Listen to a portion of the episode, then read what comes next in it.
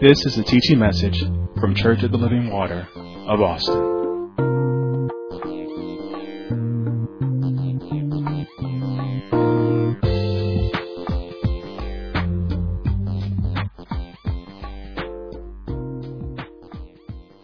the book of Malachi, our foundational scripture. A foundation is something that is needed if a truth or a building is going to stand. And so this is our foundational scripture. We build everything on this scripture. It's our foundation. It's going to secure this teaching. I hope we've, we've, we've taught on this subject for a few weeks now, and I want you to get it.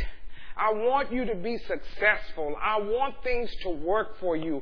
Uh, nothing, the whole, my whole agenda for this teaching is that you get it, that your life change, that you understand this principle and walk accordingly. Amen?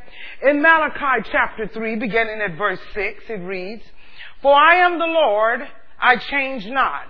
Therefore ye sons of Jacob are not consumed. Drop down to verse 10. Bring ye all the tithes into the storehouse, that there may be meat in mine house. And prove me, or test me, or wait and see now herewith, saith the Lord. Test me right now, if I will not open you the windows. I like that windows is plural of heaven and pour you out a blessing that there shall not be room enough to receive it. And not only that, but I will rebuke the devourer for your sakes, and he shall not destroy the fruits of your ground, neither shall your vine cast her fruit before the time in the field, says the Lord of hosts. Verse 12. And all nations, or all people, shall call you blessed, for ye shall be a delightsome land said the Lord of hosts. A delightsome land. Delightsome to him, delightsome to everyone that you come in contact with. We're continuing on the subject. What is the real truth about tithe? Everybody has a little play on it. But what is the real truth? Well, the Word of God doesn't have a play on it. The Word of God, it is what it is. Say it is what it is. And so we are, we, we, we hone in on that and say, God, we understand that it is what it is and we want to operate according to those principles. And uh, what has prompted this teaching is because most believers do not get the full benefit of their tithe. They love the Lord, they do tithe, but they don't get the full benefit because there's different things that are required when you put your tithe in order. Whenever you give the first fruit, there are conditions. There are things that you need to do in order for it to work for you. Amen. And most Christians, the tithe does not work for, you, even though they do it. And then they, when they get a little something or money or whatever, every now and then they say, "Oh my God, God has blessed me." And you know, most of the time, most believers think a blessing is only money. And money is a byproduct of the blessing. I'm like, you know, they never consider that their health. They never consider their family. They never, they just consider if someone gave me something or if I had money or, or if I was able to buy something or if, if I was able to get something, then I'm blessed. And what gets me uh, always about the whole ordeal of being blessed is it's always God when it's good and it's always the devil when it's bad you know, or if it doesn't agree with us. You know, it don't even necessarily have to be bad, but it's just, it's just, just like God will never say no. But even when it's, it's not good for you and you get something, it's God. Everything is God when it's good. And everything is the devil when it's bad. And that's just not so. That's wrong teaching. That's wrong understanding. Because, I mean, if you go, if you read your Bible, let me tell you, persecution, troubles, things like that are going to happen in life. That's all a part of life. Man born of woman, you're going to have many days of trouble. And it has nothing to do with the devil, just the fact that you live in this ungodly system. So you you already know it. I mean, we eat. We I, I don't care how healthy we eat. If we eat from the land where man has gotten hold to it, he's put all kind of chemicals in it. Those type of things are going to affect us. It is what it is. But you can be established in the things of God. But let's take blessing much for, further than money. That's a small thing. That is putting God on a, bear, that's limiting Him if you only think that it's about money. Amen? We understood that this principle of tithe is up under the principle of sow and reap. We got that. We understand it. It's under the principle. It's not sow and reap, but it's under the pr- principle. Then we gave a definition of it. We said it, a, t- uh, a tithe is a tenth. It is the first part of ev- any incoming, legally incoming cash. It has to be cash. You cannot tithe time. You cannot tithe uh, uh, food. You cannot tithe talent. It is legally earned cash. Amen. And we also said that the tenth is that part that belongs to God and must be returned to God. And it must be taken out of our heart and out of our possession from the beginning. We need to establish that in our heart. This is out of my heart, out of my possession. I don't count it as mine because it's not. Amen. And then we also understood that tithing is not a sacrifice. Sacrifice is something that you do for disobedience. So we're not saying, oh, I'm going to sacrifice today and tithe. You don't sacrifice a tithe. You don't sacrifice what belongs to someone else. You can only sacrifice what belongs to you. And you cannot, so we don't, we take that out of our way of thinking. You're not sacrificing. You're not saying, oh, well, I'm really good. You're doing nothing but giving God what belongs to Him. Amen. Now, all of it belongs to Him, but He has set up a system by way that you have 90 and the 10th belong to Him. But He said, but put the 90 up under my supervision so that you can superabound. Amen. And then we said that the, what, what is the tithe for? Well, it's to further the kingdom. It's all about financing the kingdom, to seek and save that which is lost. And you know what? It's an avenue for God to supply our spiritual and financial needs for the tither. The, did you hear me? The, his, he's going to provide for the spiritual and the financial. See, all we think about is money. But the spiritual need supersedes that. But He's going to provide. That's the way. You leave the door open so that He can. Amen. And then we also said that we, as we move forward, understanding the tithe, that, that law follows upon the sow and reap, but then it produces something that's called stewardship. And when you have the stewardship, then we're going to go into the 90%. Because then that's what you have stewardship over. Now again, everything belongs to God. God said, but I'm going to put the 90 in your hand and I'm going to give you stewardship over it. Just like he did in, in, in the, um, uh, in the beginning book of Genesis, he gave them stewardship over all the works of his hand. He also gave us stewardship over the 90. See, it still belonged to him. He said, but I'm going to give you stewardship over all the works of my hand. So, so if that's the case, then I need to find out everything that needs to be done as far as my stewardship. I need to be on point with my stewardship if God has given me stewardship. Amen. And then we, we began to look at what defiles the tithe. And we found out that several things defiles the tithe. If you don't have a clean hands and you don't have a clean heart and your motivation is wrong and you put your tithe in the bucket or in the offering plate, it's dead because you have to have clean hands. You can't do any and everything your hands and have the wrong type of you can't have unforgiveness in tithe and think God is going to bless you. Everything has to be, it's the first fruits. It cannot be tampered with. It cannot be overshadowed by all kind of foods. If I'm just doing it just to get some money back, that's the wrong motivation. I'm doing it because it belongs to Him and He has commanded it. And you know what? I believe this is the small thing that we need to get. And when we get this down, all the other things that we struggle with will fall into place. Because if we can do this small thing, surely we can do the other things. We can obey Him in all things. Did you hear me? We can obey him in all things. And then we found out that if that it's two parts to this. It's two parts. Let me tell you, when you sow, you must reap. Listen, you, when sow, you must reap. If you sow and you have not got a harvest, then the two part have not worked. It has to be when you sow, you're going to reap. You're going to get a harvest. And from that harvest, that's where you're going to become, have become wise stewards over your harvest. So that you can be successful in every area. So when God calls upon you for anything in the body of Christ, you have superabound and you have it. Why? Because I have been a good steward over the 90. Amen.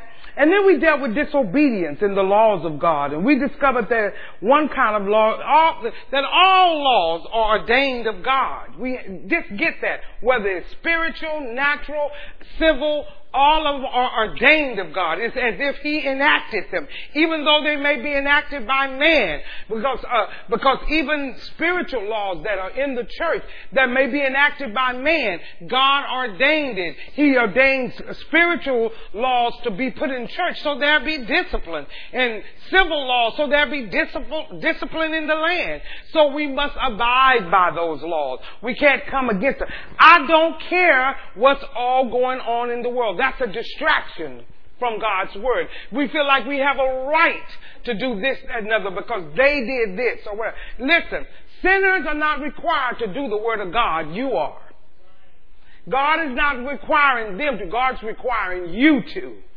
And so I'm not, I'm not bank, banking my response off of them. I'm banking it off of God's word. That's what keeps you safe. That's what keep, if you want to stay safe, bank everything off of God's Word. Amen? And then we start talking about, uh, a couple of weeks ago, uh, purifying the 90 with the 10.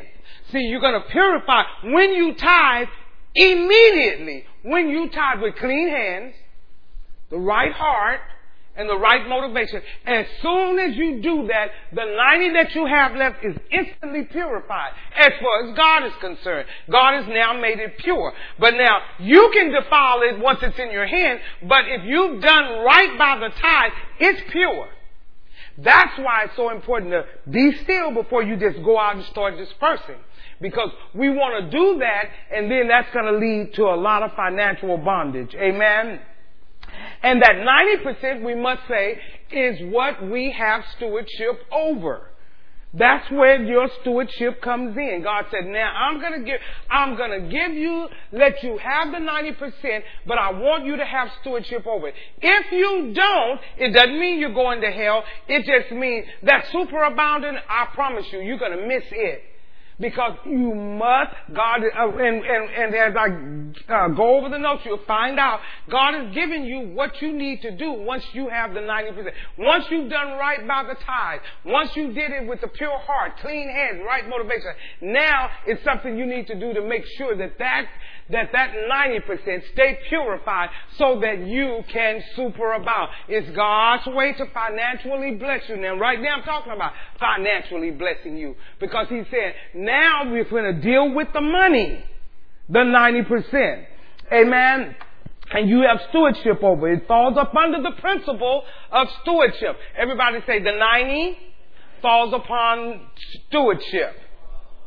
It's stewardship, stewardship, stewardship. You have to be a good steward. Now, you can write out things and you can, you know, you can find out the way the world says that you can, you know, you should handle your money. But you know what? Find out from God. Cause you can do all the graphs and you can do all the this, that, never. That means nothing if you don't line it up with the principles of God. Are you fine? Because the world has its way as well. Amen. But God wants you to do it His way all the time. Amen? Now, with the 90%, we must handle it again. Clean hand, clean hearts, right motivation. The tithe in the bucket put it in there properly. I got it. I, I got that. I'm not going to be begrudging. I'm not going to be feel like, oh God, I can't. I, you know, I'm sacrificing. I'm not doing any when I give the time. I'm bringing God what's belonged to Him, and I'm happily putting it in the bucket because why? My motivation is right because God has commanded it, and I want to do what He has commanded. Amen. Once you do that, Malachi uh, uh, 3, 10, and 11 is yours. You can, let me tell you, you know, all the name it and claim it, you know what, it's just, that's a bunch of far stuff. But this, he said, prove me. Prove me. See, don't it work? He said, you want 10 and 11 to work for you? Then you do what you're supposed to do. Most people are not consistent doing what they're supposed to do in that area. And so it never comes to fruition. And it said, and so the first thing they say is, it doesn't work. No, it works. So I gave you four things that should happen when uh, once you get your your your your paycheck or whatever your increase or whatever you get. I said the first thing that you do is the first thing you tell God is I put this into your service with the ninety. Uh, this is what I do. Uh, the tithe has been taken out. You already know your taxes there. The first thing you do is say, Father, I put it into your service. The second thing you do is you say, Lord, I make this 90% that I have stewardship over, I make it subject to your principles. I make it subject to your principles.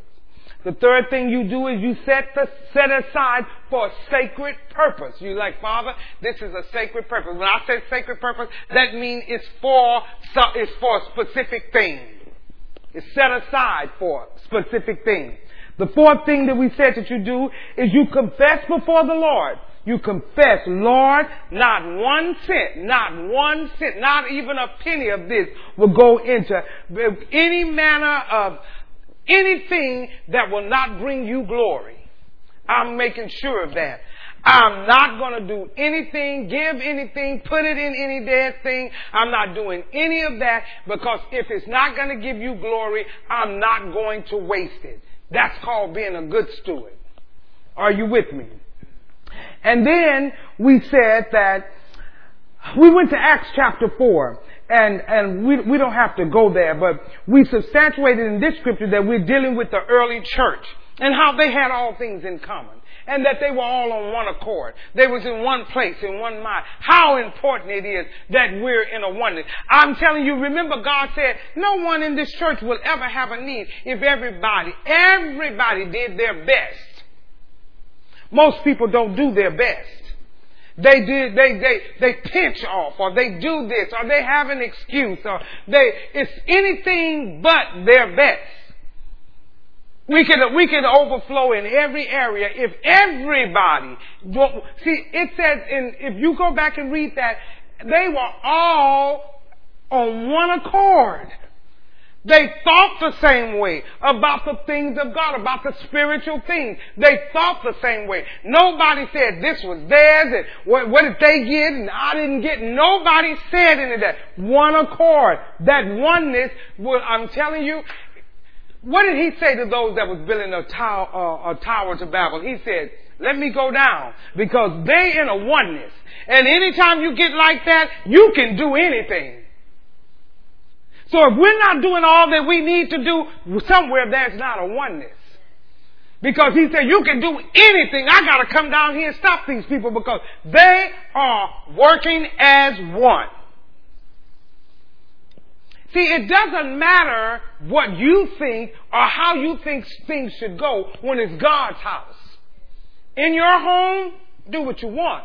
But in God's house, so you can't say, well, why are they doing that? Where they do? You don't, you can't do that. God said you need to just jump on board and be a oneness in it.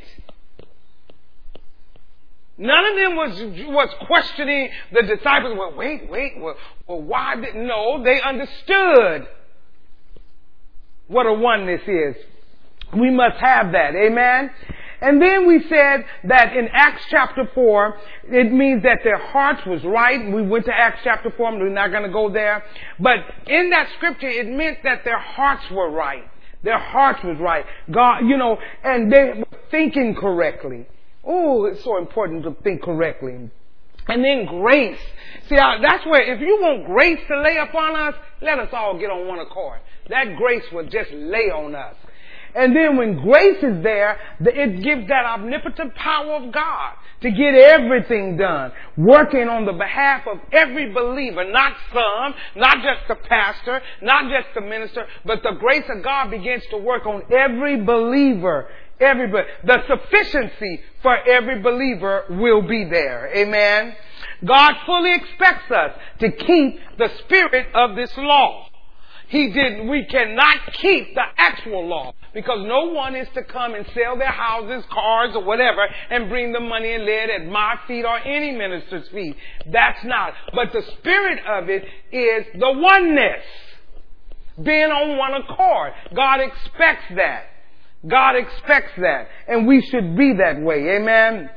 And then God said, and I want you all, you all need to love the customs of the land. You might not like them, but uh, again, what we said last week, Jesus, He loved everything that, you know, He obeyed it, whether He liked it or not.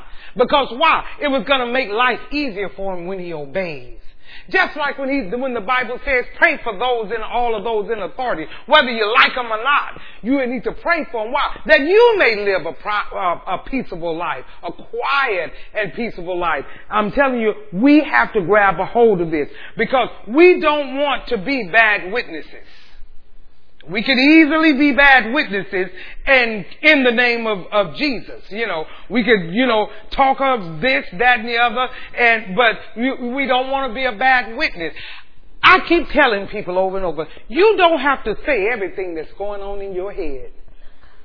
Everybody think they have to say what's going on in their head. My God, if I said everything that's going on in my head, y'all say, well, oh God, is she saved?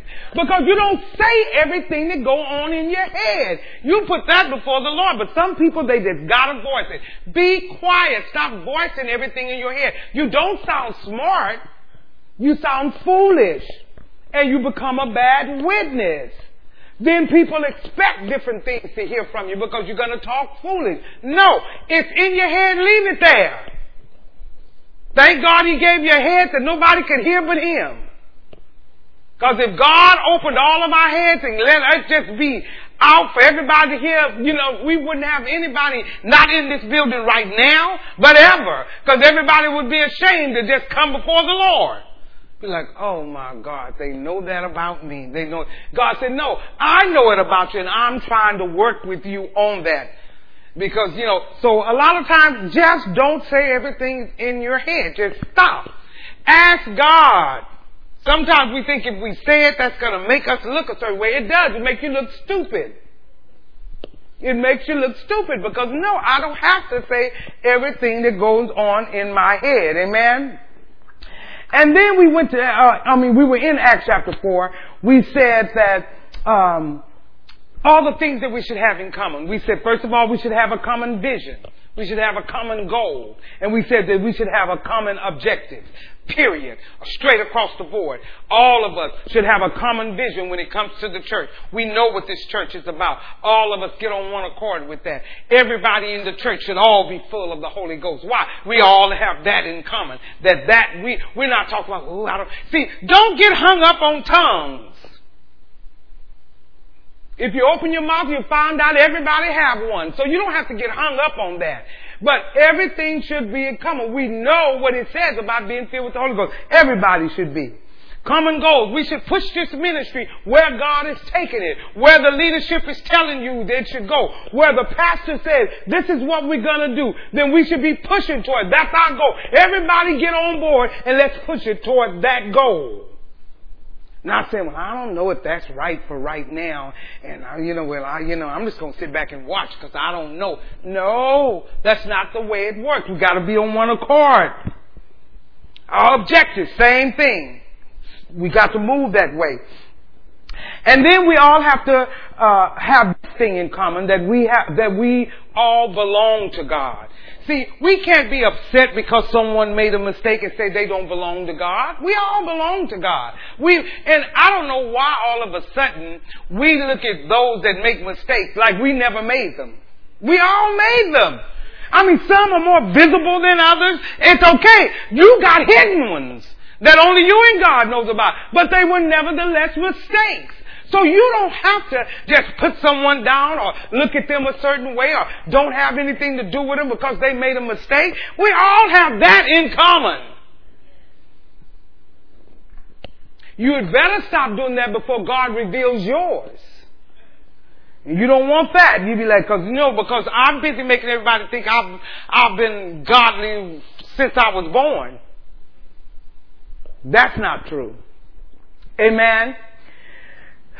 Now, we, you know, we have to belong to God, which means even though we have bought the tithe, and the 90 still belongs to God, the Lord, we gotta understand that it still belongs to God, we're putting it in His service, and it's under the, it's up under, it's up under spiritual guidelines that's gonna get you there.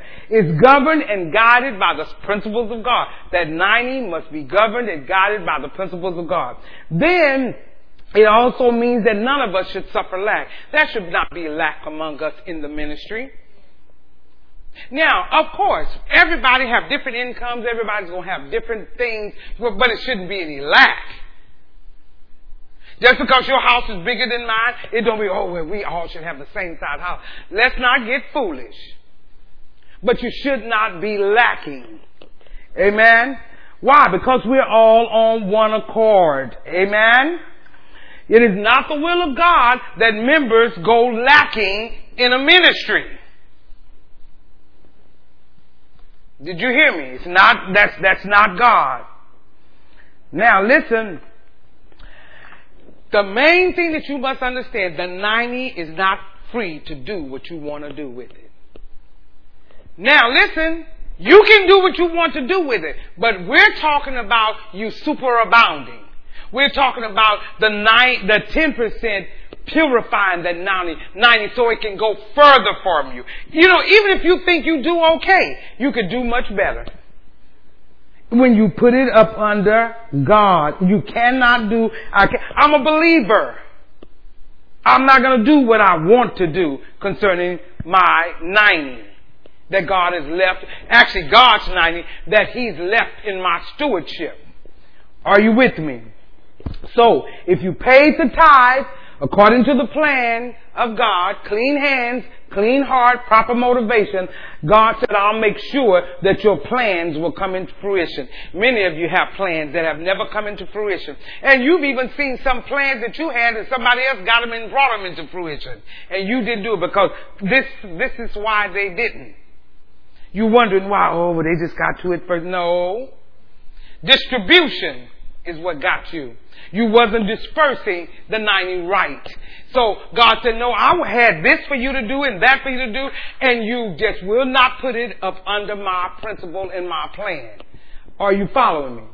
So we found out, and this is where we're going to begin, and uh, some of it we're going to talk about that uh, before. But the first thing that he said, this is what we need to do with your 90. That now that you've given to God, and now God is saying, the first thing that I want you to do with that 90, take your money, lay it out, get you a pencil, get you a pen, get you a paper, and pay your bills.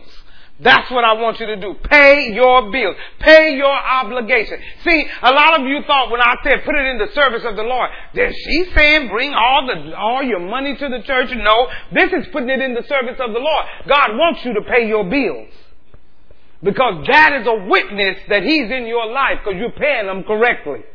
Amen. So go with me, if you will, to Romans chapter 13. I mean, I'm sorry, Romans 8. I'm sorry. We, we are going to go to Romans 13, but first let's go to Romans chapter 8. Romans chapter 8. Let me get there. Verse 13. It reads, For if we live after the flesh, wait, wait, where am I? For if we live after the flesh, we shall die. But if through the Spirit do mortify the deeds of our bodies, you shall live. Now, in this, in this verse, I'm sorry, I'm, I'm, I think I'm wrong. Wait a minute. Romans 13, I'm sorry, 13 and 8. Owe no man anything but to love one another, for he that loveth another hath fulfilled the law. And I told you, he put loved in there because when you, you don't owe anybody when you pay. If somebody has loaned you something, pay them. And for those of you that haven't got it back, if they didn't let it go, forgive them and go on because they're not going to pay. But if you look back on your life and somebody has loaned you something and you think to yourself, have I paid it all and I haven't? paid them. And if you don't, just know that you bring yourself up on, I mean, you, th- that's where the love goes. You owe no man to love you. If you, if people don't pay you, love goes. Amen? And then I said three things that we're going to look at. We're going to start here. And we're going to look at, let, write them down, fixed contractual obligations, acquired contractual obligations, and over obligations. First of all, when we can enter into a fixed or an acquired obligation by a written contract. We talked about that. Written contract. Many of us have done that before. You do that with houses and cars. That's a written contract. Then there's also a verbal contractual agreement where two people come together and they voice something they're going to do. And maybe they shake hands, everything. All of that is documented in heaven. You should understand that. We also can enter into a contractual agreement by a vow saying, this is what I'm going to do and then do it. You have to do it. And then there's a fixed contractual agreement. It is the kind of agreement that we enter into with because it is essential to life and it's unavoidable. I said it's essential. Those contractual agreements we have to do because they're essential. Essential means that we're in life, I have to have that. Everybody has to have a roof over their head. Everybody has to, we all have that in common. We need a roof over our head. Then we come into a contractual agreement. Now, the acquired contractual agreement is the agreement that we enter with, not, listen, is not essential to life, but we have to deem it as important as if it was, and strongly as if it was. We cannot count it lightly. Because every, listen, everything that we do as believers are being recorded in heaven. Are you following me? No matter how strongly you desire something, you need to make sure that you're doing it. Every contract is right. Everything that you said is right. And now listen, let me tell you something. Let me caution you about something that's fixed. Fixed and unavoidable does not mean uncontrollable. And that's where people miss it. They think when things get out of control that no, no, when you're on a fixed income or fixed anything, let me tell you, even though it might be unavoidable, you can't control it. That means you don't go in and try to get something over your, your budget. It's gonna be uncontrollable. You don't go buy a five hundred thousand dollar house if you don't make that kind of money to pay for a five thousand. Because now you have entered into a contract, and now you it's going to be uncontrollable. That's misery. If you're in a house and you can't furnish it, all of it, you're in over your head. Now, let me let me say this because people think when when you say if you can't furnish all of it, then then you're you're in over your head. So they think, well, I can furnish mine. I'll just charge it. You're in over your head. Because you just added bill and you already just signed a contract to something that you can't afford. Now you just added because a charge card is not free money. Financing is not free money. It all looks good when you're doing it and you're hearing it and you're saying it and oh, when, and I'm telling you, ooh, you know we can do it. We always gonna go to the limit. They'll tell you don't go. And you're gonna take it. Uh, you're gonna go over. Can I get a little more because this one costs so Yes, going over what that's what makes it uncontrollable. I am not talking about people that get into financial straits not by not by foolish things. Because some people, sometimes things happen and you can get in financial straits about different, different things or financial bondage that have caught you, you know, something happened with the economy. I'm not talking about that. I'm talking about people just making foolish decisions. Just all over, just, just, just doing something, just do, and, and it'll catch you. It's gonna be uncontrollable. Amen. Now watch this. The dangers of, of obligating yourself. Five things what over obligation will destroy. I want to deal with that. What over obligation. First of all, it'll destroy your character. For example, your credit rating will depict your character. And just because you got a house, let me tell you, how many people, people can attest in this ministry, in any ministry, in life. Getting a house don't mean you have great credit. You can have bad credit and get a house. Just have the right money. And in this day and time, they're practically giving them to you now. They want to keep the economy stimulated. And so they'll do that, but if you are in a place where that, that you can't pay, I'm telling you, you've got yourself in over if you bought a car that's over your, you know, I, I don't want to, I don't want to drive that. I want to drive this. I don't want to drive that. What's wrong with driving a smaller car for now? What's wrong? You know what? This is now. I'm telling you. I, I would. You you don't find people like that. You don't find people in this day and age. They, everybody needs a car. You just feel like you're left out. But some people, some people that are intelligent, they will build their savings and get on the bus and we'd be like, why? Why? Because they're smart. I call that a smart person. They just stacking cash in there and you thinking, oh, they don't have a car. You riding around and you can hardly pay your car note. But they are stacking cash in their savings. Bam, bam, bam. You, all you see is they don't have a car. They get on the bus. Oh, I feel so bad for them. Their bank account is bigger than yours. But they're smart. They're smart. But we can't see ourselves without it. Well, we can't even see ourselves without a phone. You can't even, you know, car may be a little too much. Let's go to the phone. You can't even afford that. I want the iPhone 12. Or what is, what's out now? 13, whatever's out. But I want the, you know, I want, you know, I want to slide that. You can't even afford that. But see, you don't see, uh, I've never seen so, I, I can't believe, I mean like, how did these teenagers now? They got more money everywhere you go. Teenagers. How do they get those phones? I know what I pay for mine because I'm like, well, do they work? Oh, don't give me that little old myth. I just bought that for to keep up with them. Well, how would you keep up with them before you had that? No. You know what? Let them get their own when they work and buy it. Don't get it for them. Oh, she's going to really be happy she's getting a phone for Christmas. How old is she again? You can barely pay for yours. I'm going to see if I can put them on their plan. They still doing plans? All of those little things that's just robbing you.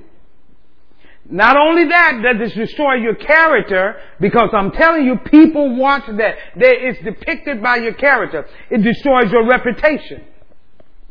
When you overobligate yourself, it destroys your uh, reputation. It'll make you a bad witness before the world. It'll make you where at the bank they know your check. They can't even sit in the bank where it's bouncing all over the bank floor. Everybody's trying to catch it. Oh, there it is. That's that thing. Oh, yeah, and, and on the church check, uh, on the check, and, and God is this and God is that. No. Over obligated. Amen. Three, it'll destroy your relationships. You get over obligated, you're going to destroy your friendship, your relationship, your business relationship, your associates, everything. It destroys your marriage. Four, it breaks up marriages. Oh, let me tell you, your parents is not going to keep your marriage. I'm sorry. Some of you are just so thankful to have parents. Oh, but you know, that, that'll help us keep our marriage. They can't keep your marriage. They won't, that won't keep nobody honest because who your parents are. You better, you better ask somebody. Cause this, cause you don't last new long.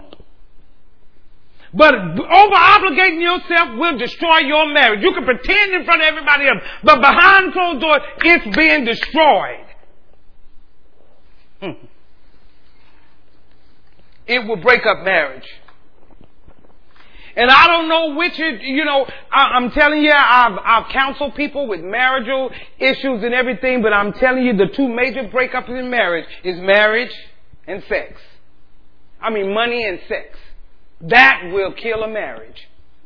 And when I say money and sex, I'm not talking about somebody cheating on some on somebody. Because let me tell you, when you don't have enough money in the house, sex is not even good in the bed. Oh no, it ain't good as you expected. Because why? You over-obligated yourself. And now he's gonna, oh, but we real close and we, you know, going to run through this. Let me tell you, y'all just as close as the next paycheck.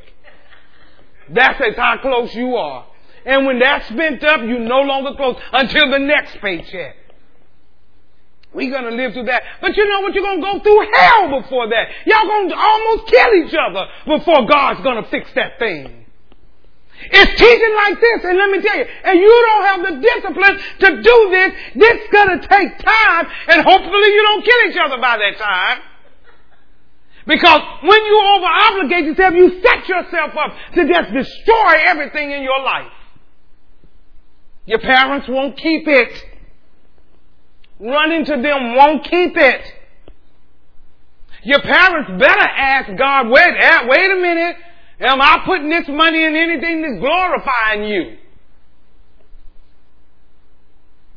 Sometimes uh, as parents, because I and I'm I, I'm only talking about me because I can attest for myself. My husband wasn't he he he was stickler. He don't play. He didn't play about any of that. I would bend a little and you know and, and try to do it. My husband be like, no no no no no. And, and parents have a tendency to do that, and it does handicap your child. I like to say what pastors say because you know we what we do we start thinking about our children, our grandchildren, we the young ones. We want to do that. God said, well, if they don't care about them, what about them? Need to grow up. You need to care about them. You need to do something. Some of you, that's what you're banking on. Your parents and their money keeping your marriage. It won't, it won't work. They'll use your parents' money, their parents' money, and any other money they can. They still won't be faithful to you. Because, listen, let me just solidify this. Anything you do backwards,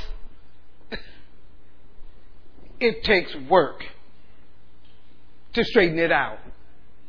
And you're not going to just straighten it out just in a few years. Sometimes that thing lasts a lifetime and even sometimes longer after your life. And you will be like, oh God, you know, this is, no, you, you do that. And see, most people think backwards is only somebody getting pregnant outside of marriage. No, backwards is if you married the wrong person. Backwards if God warned you and you did. Backwards is you, you went against every authority, every, the authority of your parents, the authority of your pastor, the authority of everything. That's backwards and you go into it and you think everything's going to be all right. No. And it can be, but it takes walking in the Word. And that takes time. But wait, wait. Let's just say, hypothetically, let's just say we're talking about you did everything wrong in backwards marriage. And then you kick kids in it. Oh God. You just, you, you just doubled your time limit to get out. Because remember earlier teaching? Once you get kids and marriage, it ain't that easy to, to, to be a stickler for the word. Too many things going on. Too many things you have to do. Too many things, you know. I mean, I, I see my son as a single parent, he's all tied into his children. He's just just different different things. He's he's just because he's a great father. He's always there for him. He's a, but he can't. You know, he's always them. Because why? He's doing it by himself. Well, not really by himself because he have us there. But I mean, basically, he's the father. But it got him tied. Why does it have him tied? It's called wrong choices. See, it's enough doing it right work. But doing it wrong, oh, it's a lot. And I tell him all the time, you ain't seen nothing yet. You haven't even, you ain't, you ain't even got no teenagers yet. You ain't even got no teenagers yet. You got an eight year old that want to be already. And this is for you, Sister Martin. hey, well, thank God you keeping my son before the throne. He told me, I just pray Sister Martin have another 12 years. I said, well, I said, by time Brother Martin uh, retire, he going to say, now that's enough of that. We go, I said, so you just to him, oh my God. If I could just keep him, Mom, if I could just keep him out of public school and just keep him with Sister Martin. And say, oh, and, uh, Mm, that's another story. You know, if I could just keep, mom, that's the biggest thing. If you just keep her from public school, that'll just be one thing off of my chest. I said, well, you better be really praying. Praying. I said, you better not be just praying for Sister Martin. You better be praying for Minister Martin, Ryan, Tavia. They running too. I said, you better be praying for all of. He said, oh, if I, oh God. I said, cause that's a lot of years. That's a lot of years. He's like, oh God, oh it would just be a blessing just to keep him out of that. That would be one. I said, yeah, but let me tell you, there's still an enemy.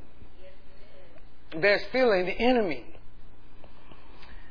But those are different things when you over obligate yourself and do all kind of wrong things. You're just jumping into stuff, just doing stuff. So you can over obligate yourself in so many ways. It's Just so many ways. Uh, sex will go out the window. That's the first thing.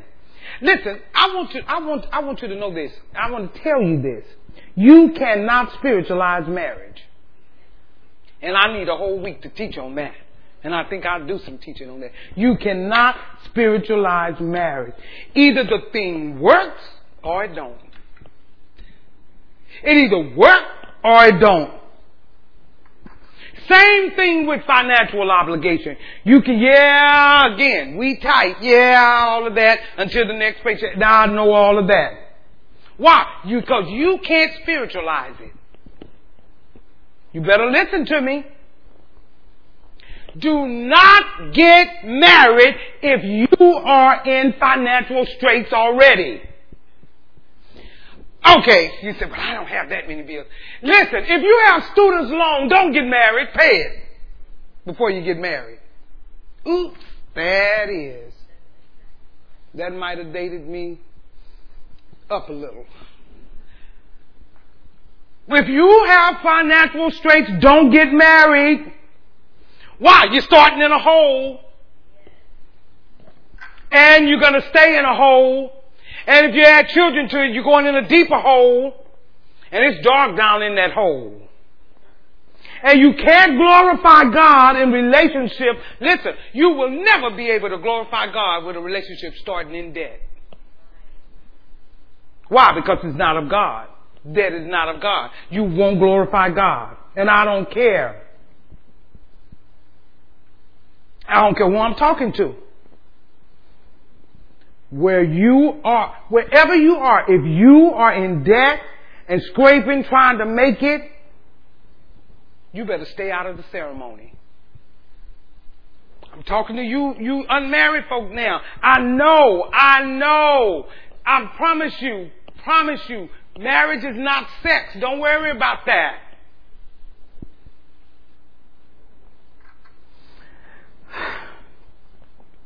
I'm telling you, it, you get you, you you go on and do it, and you get married. I'm telling you, in less than a year,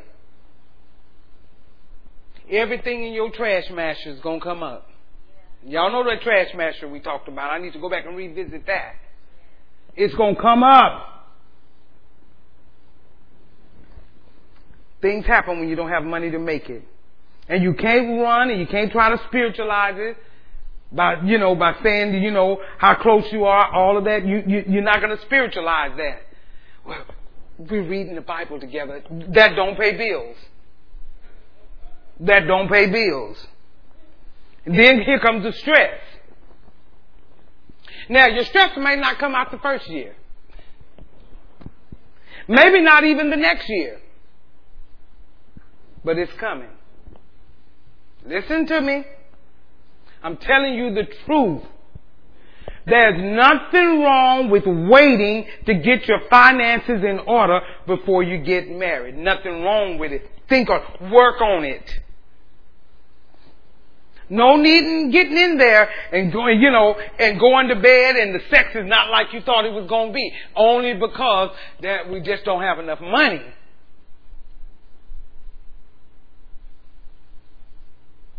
You'll find out, let me tell you, those legs want to close as tight as that little pocketbook of yours. I don't want to have nothing. No, no. Why? This is what over obligation gets you. See, all I'm doing is saying out loud what's going on quietly.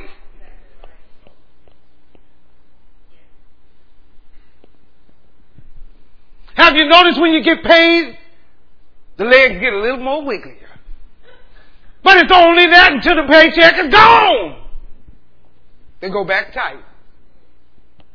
I'm telling you, that's the way. It, it's over obligations. It's there. Now, now, uh, nobody talks about sex marriage. This is sex. This is sex education. If your church ain't teaching it, you're at the wrong church. These things they should know.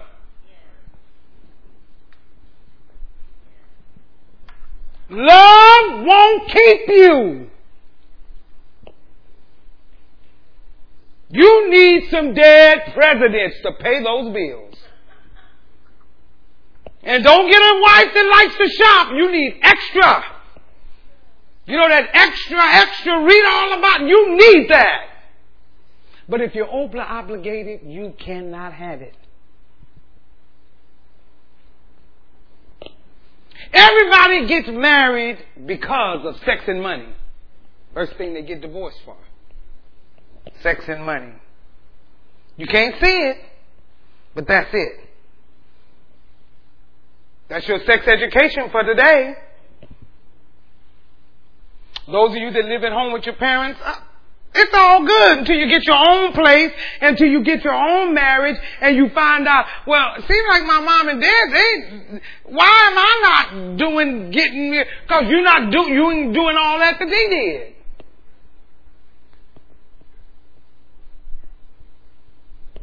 Your wife is not your mother. Your husband is not your father. Number five, over obligation tempts us to do evil. And the first evil that it tempts is to stop tithing.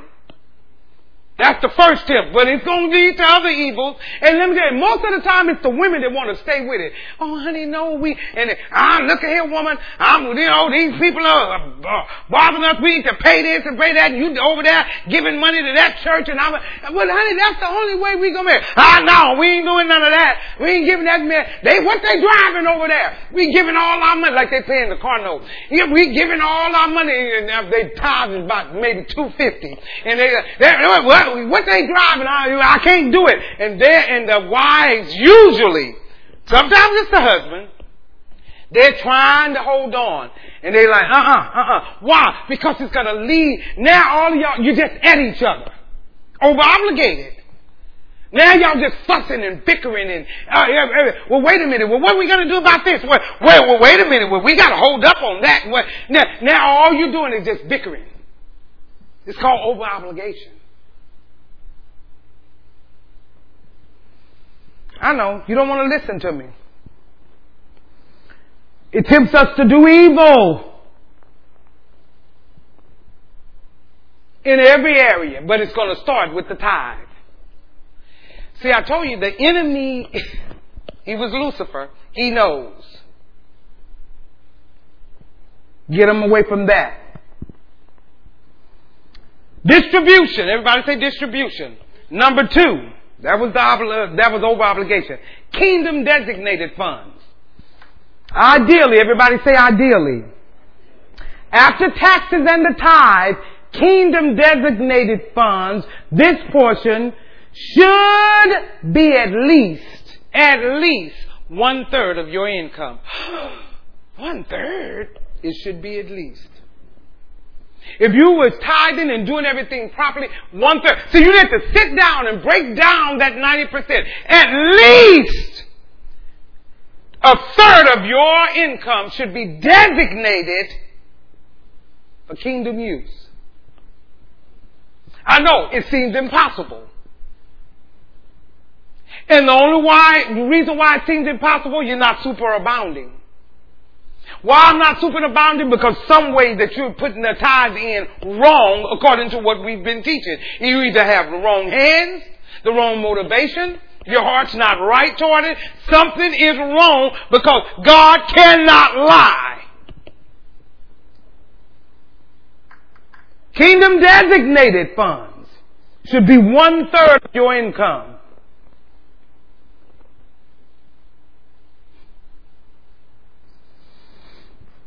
Let me ask you all a question. Those of you all that are in here and those of you that are streaming. How many of you would love if two thirds, everybody say two thirds, of your salary was unobligated? Just, just unobligated. Let me see a show of hands. Just two thirds. Because most of us is not. Just say, I wish I, two thirds, that was not obligated to anything. See, not you writing down, two thirds that you have left that's not obligated to anything. That's what God's trying to get you. Where two thirds of your income not obligated.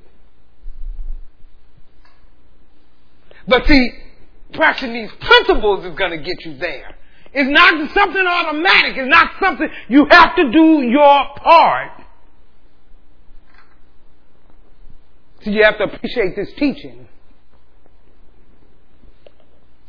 And I know it sounds rough. It sounds like, uh, I don't, I, I just can't even see it. I know. You can never see it when God, see, because God's gonna get the glory. You can't see it. Now you take one third of that and you put it to the, you put it into the kingdom. What do you mean, Pastor? Bring it to church? See, when I say kingdom, everybody's saying, oh, so you're saying tithe and then give the church uh, one third of the money. That's not what I said. See, you have to be careful how you hear. I said one third to the kingdom. The kingdom is more than this church building. Before you get carried away, listen. We're going to talk about three things. We'll talk about kingdom designated funds. They should be at least one third of your income. What is that for? The purpose of kingdom's needs, kingdom keeping, and kingdom building. That is called designated funds for the kingdom. It's for kingdom's needs, kingdom building, and kingdom keeping. Kingdom needs is distributed. It's a distributing part of your income into those that are less fortunate. Now see, now people that don't have it, you have to give. That's kingdom designated. You don't bring it to the church. You might know someone that really have a need. It's called alms. It's called benevolence. That's kingdom deal. You find them. They're everywhere. They're in your family. They're people you know. That's designated for kingdom. You know what? I want to be a blessing to them.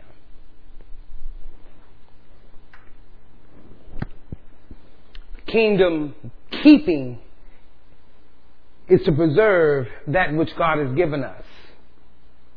Like this building. We're here, so we need to keep it. We need to keep it. And we need to keep it nice. Kingdom keeping. Designated. When you give into the, the, needs of the kingdom, everything is not just the church building. Outside of the church building, what are you doing? I always, this is just me. I always find people, not only during this year, but in this year, during this time of year as well, I always find somebody I can give to. Besides just people that I naturally give to. Somebody somewhere needs that kingdom. God said, you should have enough set aside that you can give out of that to those that are in need. That's kingdom designated funds. It's not always about just you. And keeping it. That's things that the church needs. There's things that this church needs. There's things that our children growing up in this church need. Different things that we have to do. You have to put the money there so that we can get it done. So that our children won't have to go out and do this, that, and the other. Their church has it. See, you need to look past just your children, your grandchildren. If you want your grandchildren here, you expect them to be here.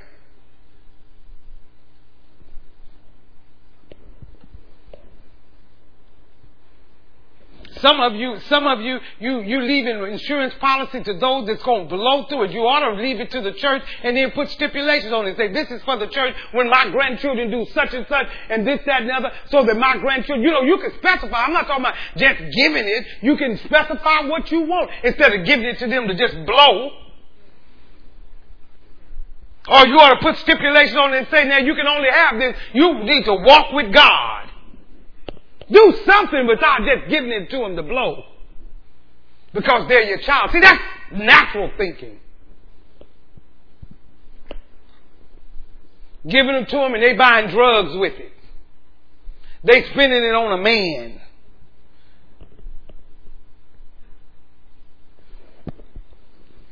You need to ask God and say, you know what, I'm setting this up like this. This is my stipulation on that. Cause I ain't gonna work all these hard years and, and, and I mean worn down and finally retire and leave my money to a fool. And I'm a believer. I want a place standing so my grandchildren and my great grandchildren and my great great grandchildren will come and hear the word. But we all we think is just give them the money. They're gonna blow right through it, just like they blow through theirs now. Are you with me? Listen to me. This, this, this temple should look like the temple. We should, we should dote on it like it did in the book of Exodus, chapter 25. When Moses spoke to the children of Israel, he told them what to bring. I'm telling you, they brought all kind of stuff just to beautify the place. I've come to find out God likes to live in a nice place. He likes to abide in a nice place. Now we know He lives in us. He want a nice place there. But when we all come together, God said, "I want it clean, nice, and I want it. I want it. To, I want when people come in, they can see me in it." Kingdom designated funds. Are you following me? I'm telling you, we, we need to understand that. Uh, let me see. Uh, we're not, now, y'all write down Exodus 25 and you go back and read what they did to the temple there. Then they're building the kingdom, uh, that spiritually and physically. Go with me to Matthew, run over to Matthew chapter 6. Matthew chapter 6. Let's dig, dig in this a little bit. Now, kingdom building is spiritually and physically. In Matthew chapter 6 verse 19, it says, Lay not up for yourselves treasure upon earth, where moth and uh, rust doth corrupt, and where thieves break in and steal. Verse 20, But lay up for yourselves treasure in heaven, where neither moth nor rust doth corrupt, and where thieves do not break through and steal. The word treasure there is a safe place. You need to put it in a safe place. Now let's go back to the money. What do you do with your money? In this modern day, we take our money where? To the bank. Because we don't keep it in the mattress, because if the house catch on fire, it'll burn up all the money. So we keep it in the bank. It's okay to keep it there. There's nothing wrong with that. But God said, but even in that, because things, are the way society is, you can go in there and they can lock it up and say, well, we can't give anything out, this, that, and the other happen. But God said, I want you building your treasure in heaven where nothing can happen to it. So when something come upon your life, you can look up in heaven and say, I've been depositing, I've been depositing, I've been depositing.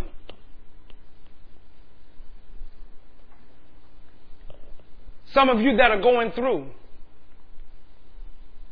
How's your bank account in heaven? Ask God. Say, God, what is my balance? What is my balance? Very important. Treasure is a safe place. So we need to, to, to, to to understand that, Father, everything I do, I want to make sure that it glorifies you because it's going to be a deposit to my account. Not always just thinking about deposits here. And we know that you have to occupy to because we know that you need money to live in this world. But I'm talking about something bigger than that. Because this world is temporal. And you're not going to be here that long. But you will be in eternity forever. And you had better have something in the bank account. Are you with me? Listen, listen. When you help the needs of others, it's like depositing a slip into the bank. It's an account in heaven. It's being by the scribes in heaven. Every time you do it, it's written down. And when you need to make a withdrawal from your account in heaven, it's there. And then don't let God go over there, look at your account and say, you know what, you withdrew a long time ago and you never put them back. All you ever looked was for people to do for you. Everybody's feeding you, everybody's giving you, everybody. Where is yours? What have you done? I don't even see that you prayed for that little, that wasn't prayer. That didn't get into the account. You blessed, you said, God bless them after they blessed you, and you called that prayer. You have nothing in the account. See, we gotta understand. It doesn't mean you're not going to heaven, but see, what we don't understand is this. There's a kingdom coming after this. He's gonna set up his abode. And we're going to rule and reign with him. All of this plays a very important part to where you are in the regime.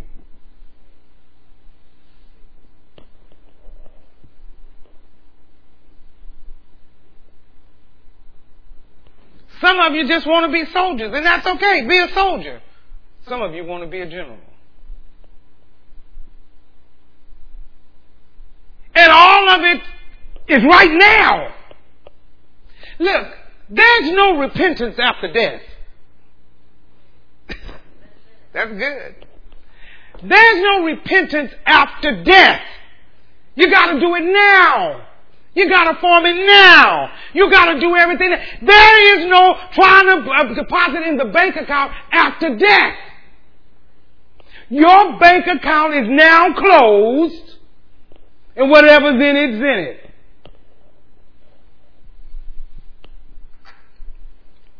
That's why it never ceases to amaze me. Everybody that died rest in heaven. Rest in peace. I know they went to heaven. Uh, you saying it don't make it so.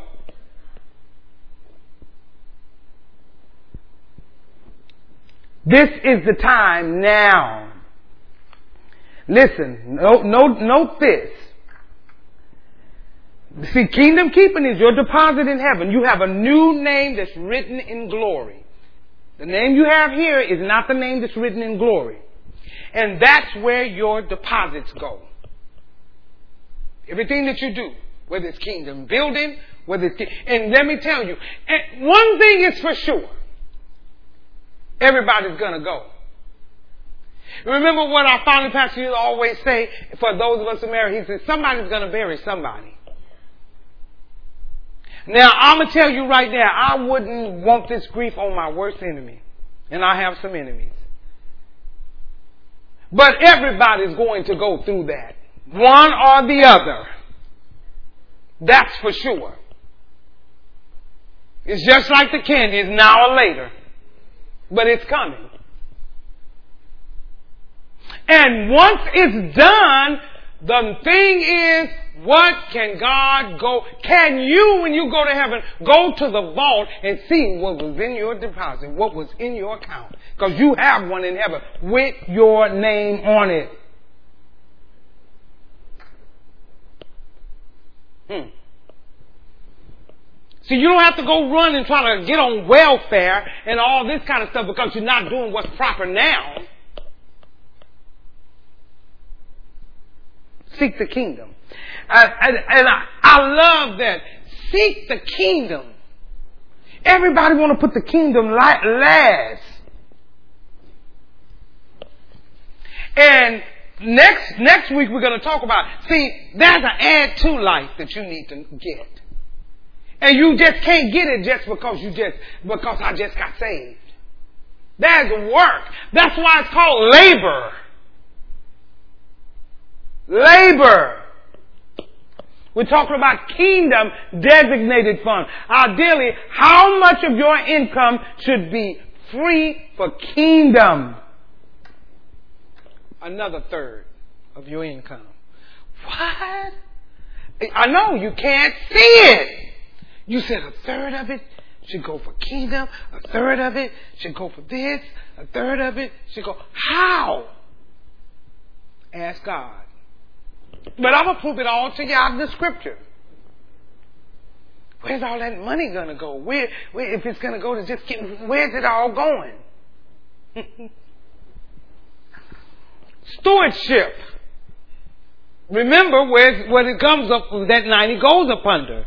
Stewardship. If you do it God's way. Again, everything God's way is opposite of the world. That's why it looks so complicated to you. That's why it seems like it's impossible. Because it's like, no, the world is saying do this, that and the other, and God is saying do the opposite. And it's so hard for us to do that. Mm. And the last one is natural designated funds. These are funds set aside for income growth and natural development. God said, look, you should have a third of that in your possession where you can grow and develop. If you wanted to go back to school, that should be money there for that. If you wanted to do whatever you wanted to do, there should be money there for that. One third of your income set aside to expand yourself. And what was that? Was that? Because when you expand yourself, everything else is going to expand. So guess what? That tenth is going to expand. It's going to be bigger. The 90 is going to be bigger. Why? Because I've developed myself naturally. I went and got a master's because I just had designated funds for it. It took me three years to get it, but I did it or whatever. Now I make more money. My tent is larger. Everything's bigger.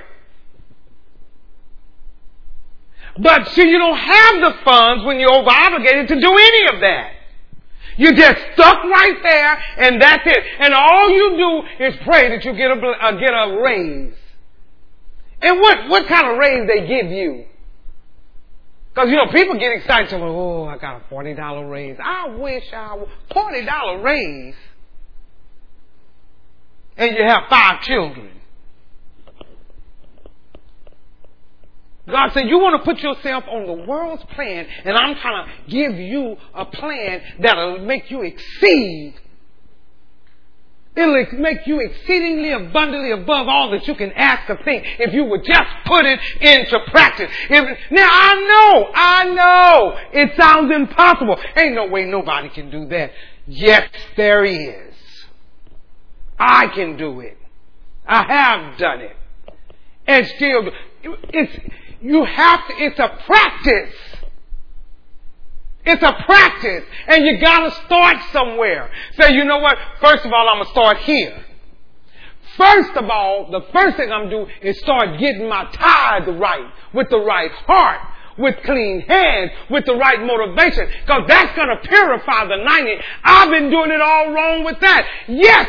Now, if you could sit in here and say, not one time have I ever begrudgingly some people may can. But most times, the time something has came up and you paid your tithes or you brought your tithe, but it was begrudgingly. It was like, oh, I really need this, but oh, that was dead.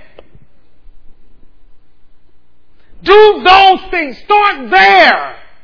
Just start there. Father, make sure every time I come, I'll check myself. Was my hands been clean all this time? Have I done anything that, that does not glorify you, God? Is my heart right, God? I want to obey your word. I want to do what you asked me to do. I, it's my motivation. I'm doing it, Lord God, because you compare no other reason. And because of what you said in Malachi. Father, I can, I'm assured of that. See, if you ever want, want to do something because of something, make sure it's because of the word. So I'm doing because your word said it, and your word tell, tells me what you can do. Now, how you believe God for your salvation and you can't believe Him for that? And salvation is much bigger than this. But you believe nobody couldn't talk you out of it. I know I'm saved. I know with my Noah I'm saved. But this little thing here, because you know what? It's money. It's money. And you know, we all act like, you know, it, you know, money's just money. No, no, no, no, no, no. No, God said, no, no, no, no, no. It's more to you than that. For some of you, that's your everything. I was telling someone, I said, you know, we were talking about Pastor's conversation. I said, you know what? I don't worry about that. I don't even think about it. I said, because whenever God allows for me, it's going to be more than enough. I don't care who do give and who don't give. It'll be more than enough. And because I operate in those principles, I'm going to have more than them. They don't. So it doesn't even matter. I'm not sweating it. I don't, I, it, it is what it is. God's word cannot lie. Well, he took care of me and my husband all these years. Do you think he was going to fail me now? No way. I don't try to get around it. I don't try to maneuver you to do it. I don't care. Whatever you do, do. I'm not going to not like you. I'm not going to think bad of you. That's what you want. That's fine. God is my keeper and my source. Always have been and always will be. He knows how to take care of me. And no, people that may give over whatever the amount is, I don't even know where the amount is. I don't care. I never look at it. None do the year. I never ask what's in it. I don't want to know. I never do any of that because it's not my concern. Just at the end of the year, when it happens, it happens, that's that. But let me tell you, with all of that, it does, I, I have to be free to trust God. Just say, Father, I trust you. And no, if people give over that, whatever the amount is, that doesn't cover you that don't give. This is a personal thing between you and God. Not you and me. This me and God. This you and God. That's who you have to do. But look at your life. And I'm not saying because if you don't do that, that but not, let's take let's take that off the table. We don't talk about that no more. But look at your life just in in other areas. If you can't be, if you can't be consistent in just your regular life, how you gonna be consistent with doing anything that God asks you to do? It's not gonna happen. It's not gonna happen. We keep our eyes on the wrong thing all the time. But natural designated funds. I'm telling you, you got to understand natural de- de- uh, uh, uh, uh, development of yourself. A third of your income should be. So, see, you have to sit down. It takes work. It have to. You have to sit down, put it all down on paper, and say, "Let's go." Remember the talents in Matthew chapter 25. Jesus gave two servants whatever he gave them. One, one had five talents, the other had, and one said, I just put it away. I just, no. God said uh, he took that and gave it to the rest. To the ones that had did more. Because why? You have to do something. And this is what I love. God said they were unprofitable servants. God said that. They're unprofitable servants. The ones that are profitable is the one he said, well done. And what is the one that well done? The one who obeyed. It wasn't the amount. oh, they gave the biggest. God really said, well, no, no, no, it's not the amount. It's the obedience that calls well done, not the amount. Because if somebody, all they could give was, uh, was $20,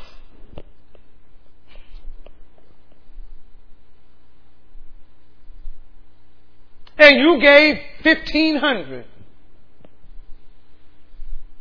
Again, I'm not talking about no pastor's compensation. I'm talking about in any area. It's a heart issue. Is God going to say, well done, or you unprofitable servant? Are we banking all of our money around what we want to do?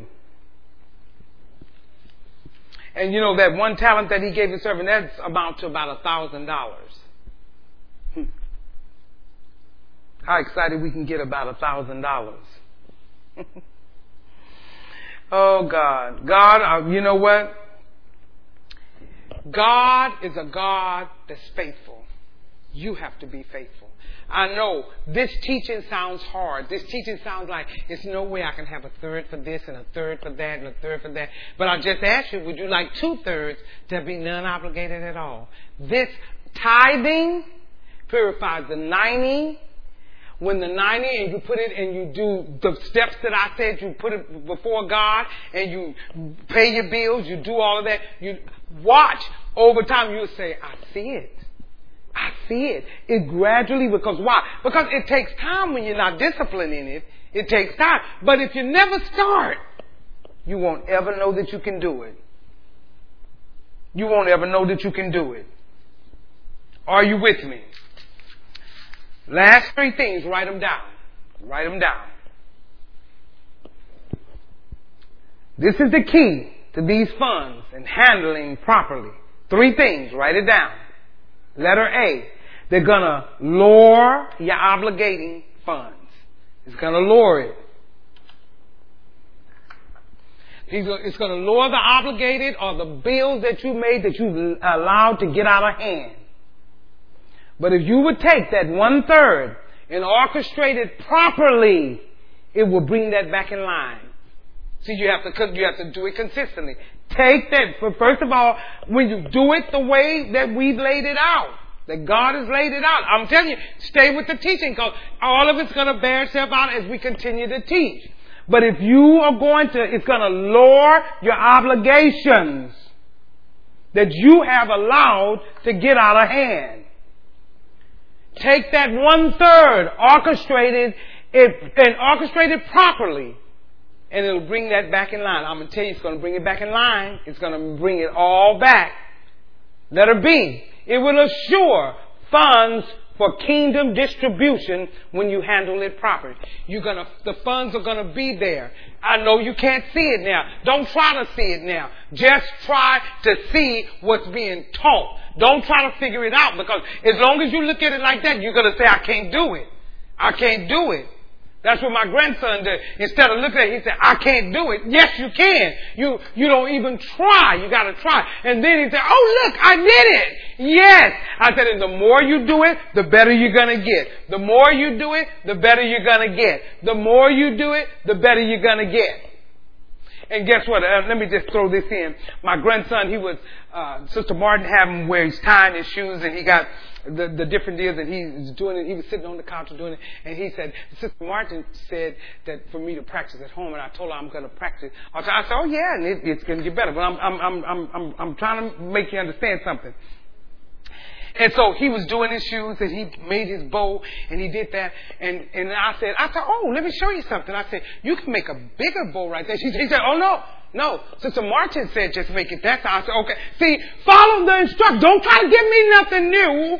God have uh, God already showed you. Don't let somebody come and try to do it because why? He was learning a concept. I was I'm doing it because I'm an adult. And I said, see, you can make a bigger. He said, no, no, madam. Sister Martin said, just make it just like that. I said, well, do it just like that. You're right. And then you do it. He said, see? And he said, I'm getting faster. I said, yes, you are. And, and he was doing it. But that reminds me, see, I came in and I'm trying to give him something else. But he corrected me. This is the instruction I was given. Stay with that. Don't let nobody come and give you something else. Until you get good, you'll make your own big hoop. You'll make your own changes. But for now, that's where you are. I learned something from him just doing that. And I didn't even mean to add it into this teaching, but I just did, just because it, that's, that's how God is, the same way. He was given instruction by authority. And I don't care if another authority come in because he was doing it. I'm trying to go show him how to don't do it. Make a bigger boat. That's not what he needed. And he let me know. Sister Martin didn't tell me that. Sister Martin said make it. I said, oh, well, do what Sister Martin said do. And I backed way off because why? He's learning. That's the same. It's the same principle. If you're learning, God gives you the instruction. Don't let nobody come and tell you nothing different. Say, you know what? I'm going to operate in this. I'm going to keep on until I operate in this. Are you with me? I want you to. I wish you could see my heart. Because I'm telling you, I'm trying to get you to just be successful in every area of your life. This is going to penetrate every area of your life. It's going to make the rough times so much easier. So much easier. Don't let anyone or anything come and change your mind. Say, this is what I'm sticking to, and I'm not moving. And watch God do great things. Now, now, now, this is what you have to do. When you get your finances, sit down with your family and just start breaking it up and say, let's start here. First of all, let's start with our tithe. How's your heart? Be honest. Yeah, I've, I've been struggling. I was struggling. I, you know, I, I must say I have been struggling. I didn't, I didn't really want to, but I did. And yeah, I, now I can see why this wasn't working. Admit those things. Repent before God and say, God, I want to start here.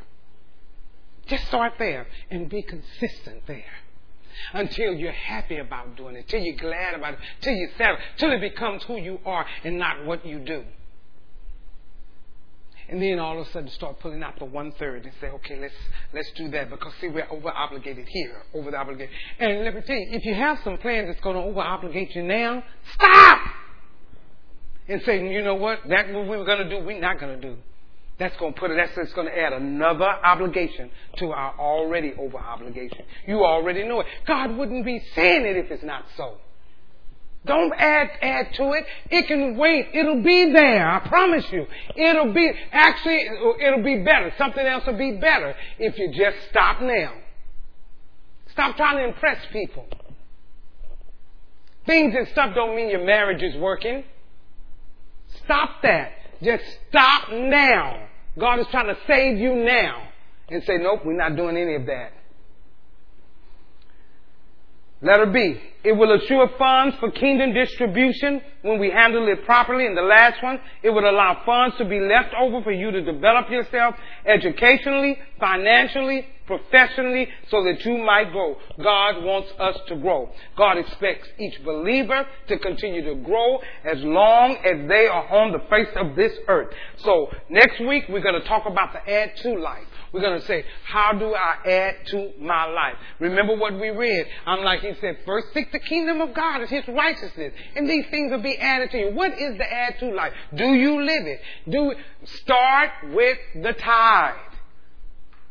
If you're out there and you're not a tither and you are a believer, I'm telling you, you're gonna need it. You're gonna need it for much more because remember, go back and read Malachi. It's more than money. He said, I will make sure none of your plans will be aborted. I'm gonna make sure, I'm gonna rebuke the devourer. Let me tell you, some of you need the devourer rebuked over your physical self over your health. Oh, oh, it goes further than that. And let me tell you, when you don't have it there, sometimes your life is even shortened. Because why? You don't have nothing to come and uphold you. Let me tell you, medical deal can only uphold you so far. You know, they just give uh, things to just help you through treatments. But you need, I mean, let me tell you, you want a miracle? Tithe times. See, you need to go look up the definition of a miracle. That's different from healing. You might need it. God wants you to have it His way. God is on your side. The add to life coming your way. I want to live the add to life. When you have the add to life, that's going to change your life forever. Stand to your feet. This has been a teaching message from Church of the Living Water at Austin. For more information about our ministry, please go to our website at livingwateraustin.net.